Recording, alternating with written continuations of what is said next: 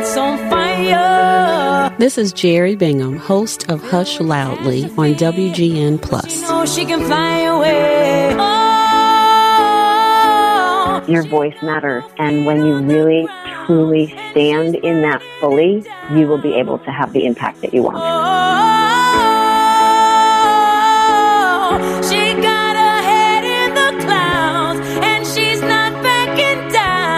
Everybody, this is Trisha Brouk, and you are listening to Hush Loudly on WGN. This girl is on fire. Hello, everyone, and welcome back to Hush Loudly, where we talk to fabulous, interesting people like our guest today. As you know, it's our goal to try and redefine the word introvert, which oftentimes has a negative connotation in this extrovert rewarding world.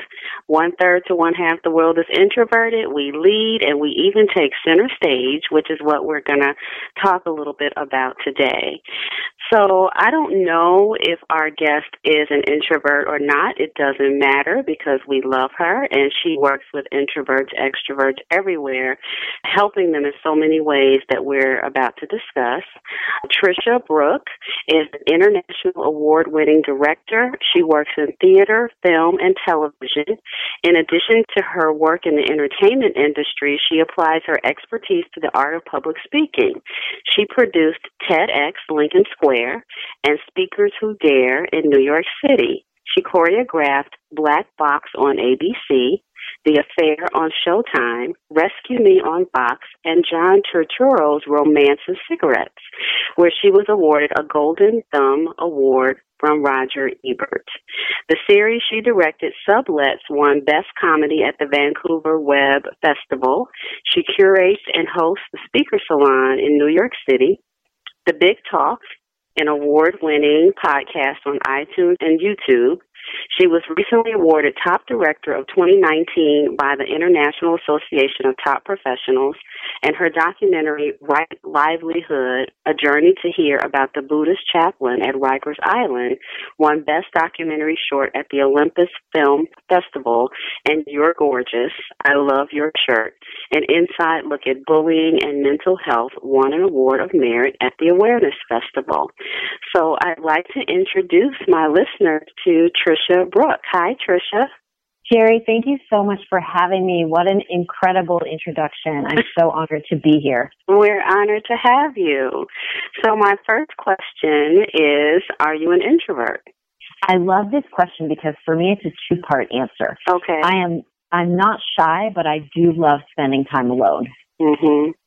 Well, it's funny that we describe it that way, and, and, and that's part of the perception that we're working to just educate and inform people about introverts. And so we talk about how introverts draw energy from within and we recharge more in solitude. And introverts expend energy in social situations. We're usually exhausted, while extroverts gain energy in that social interaction and they recharge not in solitude like introverts do. And then the last big thing that I like to talk about is how introverts I believe we think then we do. We're processing, we're analyzing versus extroverts who think while doing. They make things happen and you know, everything is is in motion and moving in real time. So, have you ever taken a personality indicator test like the Myers-Briggs or an Enneagram or one of those? I have not taken Myers Briggs. I have taken an Enneagram, but I can't actually remember what my what my numbers were. Okay. But what you what you described, Jerry, is part of me is an introvert and part of me is an extrovert. I definitely hmm I definitely make decisions in motion. I'm a I'm a quick start for sure, hmm but I definitely need to recharge. And my husband is a full on extrovert. Okay. well, you may be right in the middle, which is the best of both worlds. Who knows? And so, one of my questions is I would love to know can you assess, you know, in all of the people that you're working with, and we're going to talk about what you do, but I wonder if you've thought about, or maybe since you're talking to me today, a percentage of how many do you think may be more introverted or extrovert? I think that when people come to me in order to tell their stories, most of them are introverted. Mm-hmm. The reason that they need to tell their stories is because of how important it is for them to help other people. Mm. And that is what I find to be so empowering and so transformational for the people that I work with is that when I teach them that they need to be the voice to to speak and to share their message and share their story in order to change and even save a life, the fear, the terror, the introvert goes away because it becomes all about who their message is going to help. Wow, I love that. You have no no idea how profound that is. It's what we were talking about earlier. I relate to that and and I'm finding in my research about introverts who usually want to do things that make an impact and make a difference and help someone. Not that extroverts don't, but it just seems like it's something else with introverts, a calling, or, or we're pushed or compelled to do that. So that's fascinating. So now I'm sure our audience is wondering, can you tell us about Big Talk and tell us about some of the things you're doing to help people take center stage? Absolutely, Jerry. I have been in New York City for 30 years and I moved here to pursue a career in dance.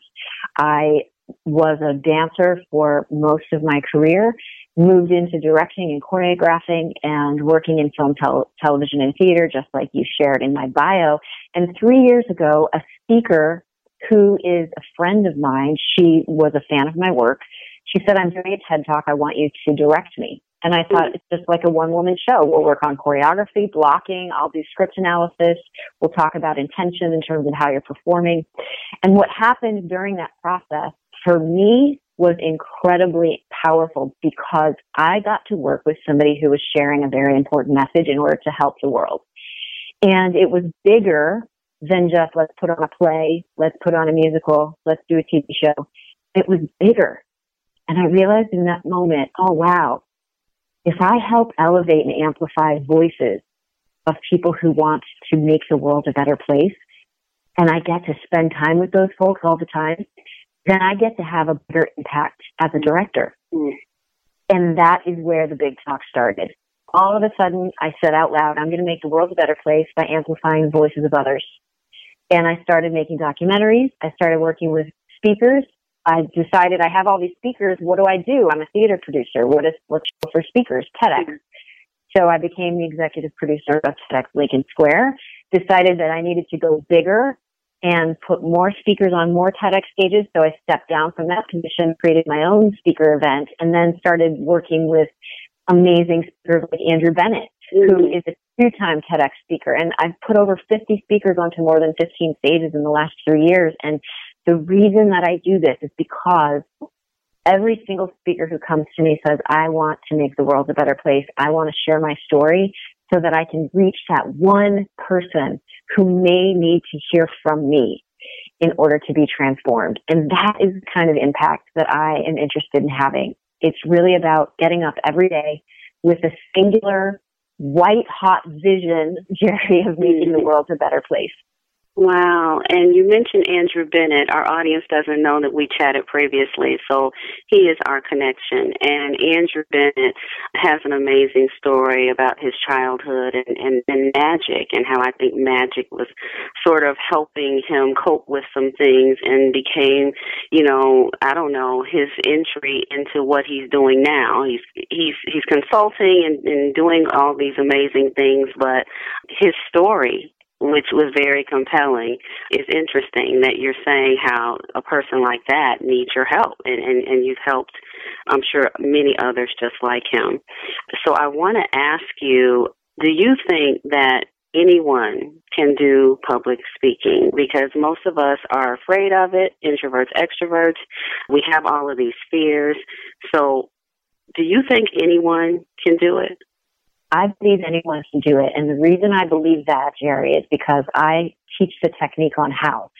Not everybody can be a great public speaker, Okay. but every, everyone can be a public speaker. And I say this especially right now because there's so much noise online. There's so much uh, volume of people who are speaking out right now that we have a responsibility when we share our message to consciously be aware that we are publicly speaking. Mm. So anytime you are out, if you are at the grocery store, you are speaking to the checkout girl. And I say this because Michelle Michelle checked me out this morning. I went in and I bought some flowers and I bought some coffee. Uh-huh. And I said I know her name because I I, I go there a lot early at 5:30 a.m. in New York City, and we chatted and. That's a moment of exchange that requires responsibility. It's Mm. speaking publicly when you're sitting across the table from your family and you have a family meeting and you want to talk about something that's going on with your family, that's public speaking. When you are on in a community room or a conference room with your with your team or with your boss, that's public speaking. It's conscious communication with Mhm. authenticity and dignity. Now, if you don't have the skills and you've asked to, to speak at the Javits Center and there's 15,000 people, you better get some skills real quick. well, I guess so. but I do believe it's a skill that can be learned. And when you have an important story that needs to be told, that is what gets you across that threshold of fear. And I share this story. One of my speakers, incredible, incredible introvert, one of the most shy human beings on the planet. He would get on stage and he would he would make a face that looked like he was about to cry. And we would all and we would all feel bad for him. So I taught him that his platform is being a vegan. He eats plant based. He doesn't wear animal clothing. He doesn't watch animal entertainment at all. No, Wow. no films, no zoos, no nothing. So I said, James, you have to be the voice for the animals. They can't say it. Hmm. You need to. And that changed everything. When he realized it wasn't about him, Yeah.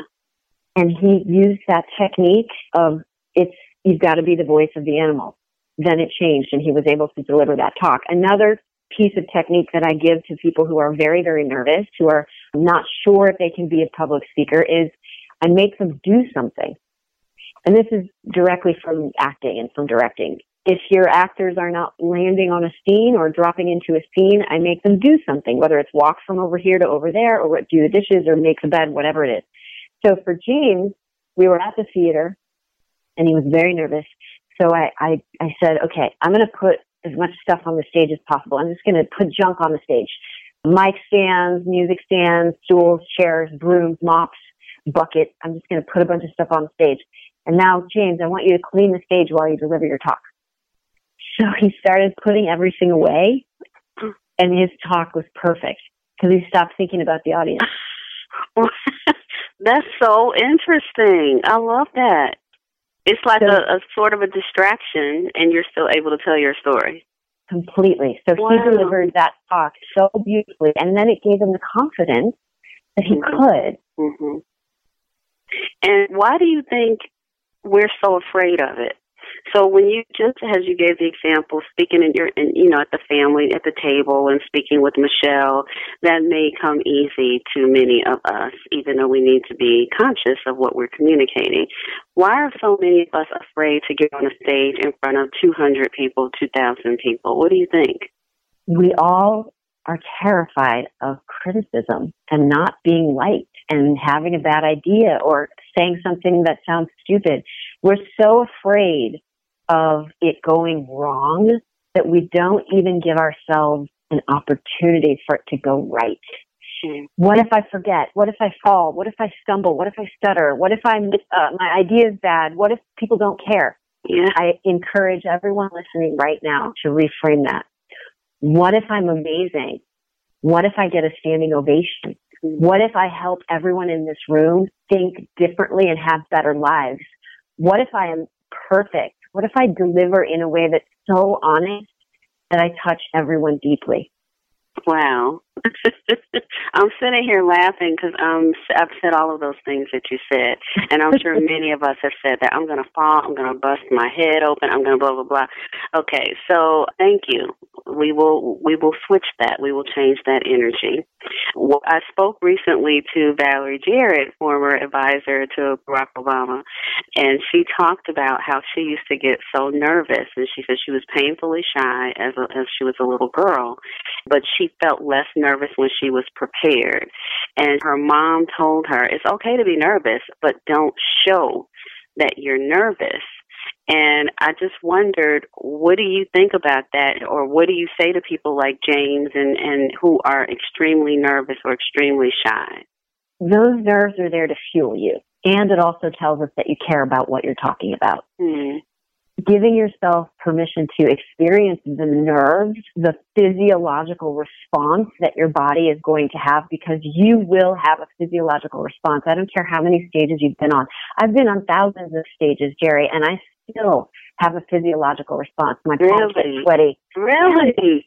Absolutely. It's physiological. So when you consciously know my body's going to betray me and you practice with that physiological response, meaning do the talk in front of people before you do it on the day. Make sure that you understand what your body's going to do so that you can rehearse getting through the talk in a profound and impactful way while your armpits are sweating, while your knees are shaking. It's going to happen.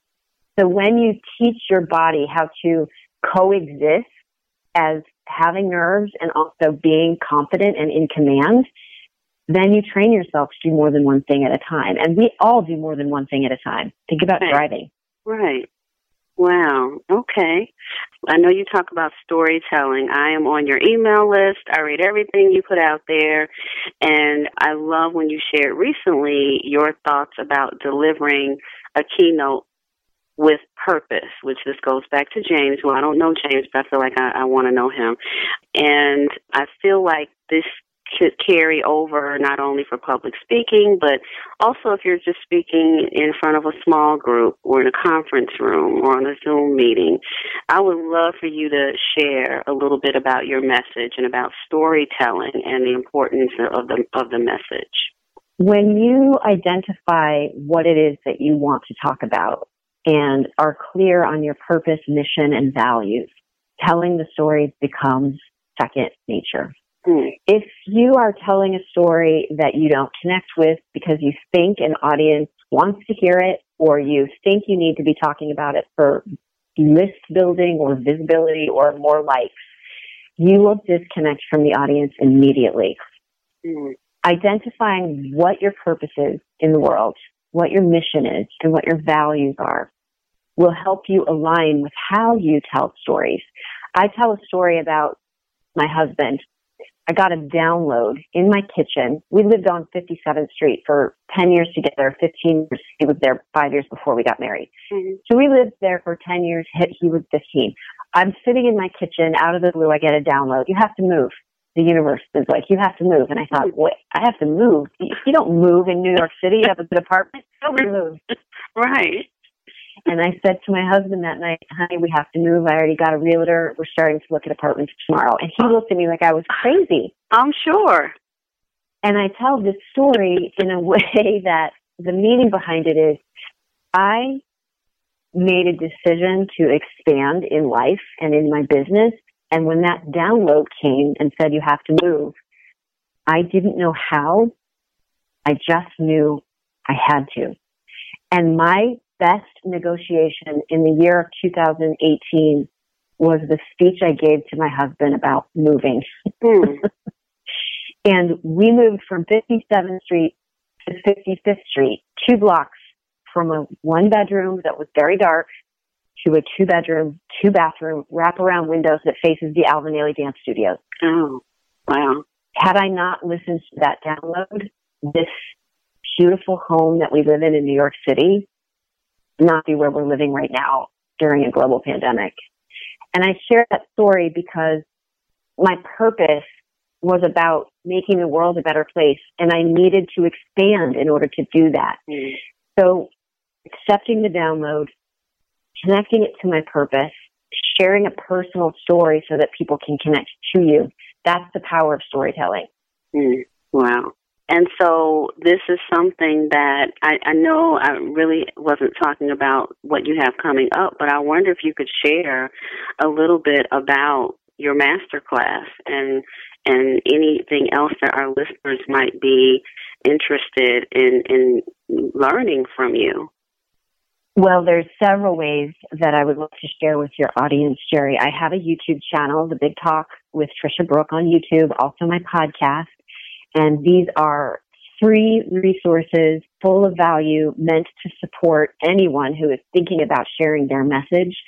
I also have the Big Talk Academy, which is my virtual certification program, and you can get on the waitlist at bigtalkacademy.com. I started the Big Talk Academy because I have a speaker salon that happens in New York City, and not everybody can commute to New York City once a week. So I decided to create the certification program because I want to be able to help as many people on the planet as possible share their story. Because again, I said this and I really truly mean this. Because when you share your story, you can not only change, but save lives. And it culminates in the virtual showcase. As you know, I put on shows, so there's going to be, there's going to be some, uh, bells and whistles at the end. And it's an opportunity to work with me virtually for 12 weeks and write that signature talk or write that TEDx and get in front of people who can potentially book you because I invite influencers to the virtual showcase. Yeah, and you can find anything about me at trishabrouk.com as well. Okay. So we have, I know we're running out of time, and I would love some advice. You, you've given some great tips already, and I think helping us shift our energy and the way we think about things. Our audience is definitely a mix of introverts and extroverts, and I'm wondering, do you have any advice, uh, anything that you'd like to say to people who want to make an impact? I'd love to just say your voice matters. And when you really truly stand in that fully, you will be able to have the impact that you want. Okay. Well, thank you, Trisha. And we can find Trisha at trishabrouk.com, and that's spelled B R O U K. And Trisha's everywhere. I encourage you to go find her, listen to her videos, and, and just learn more about her and, and get yourself out there. Get on center stage. So thank you so much, Trisha, for joining us at Hush Loudly today. Thank you so much, Jerry. It's been amazing. Enjoying Hush Loudly? Please subscribe and rate us on Apple Podcasts and wherever you listen to us. Did you know Hush Loudly has t-shirts? Yep, show the world you're an introvert without saying a word. We also have t-shirts for the extroverts in our lives who lead us. Go to hushloudly.com slash shop.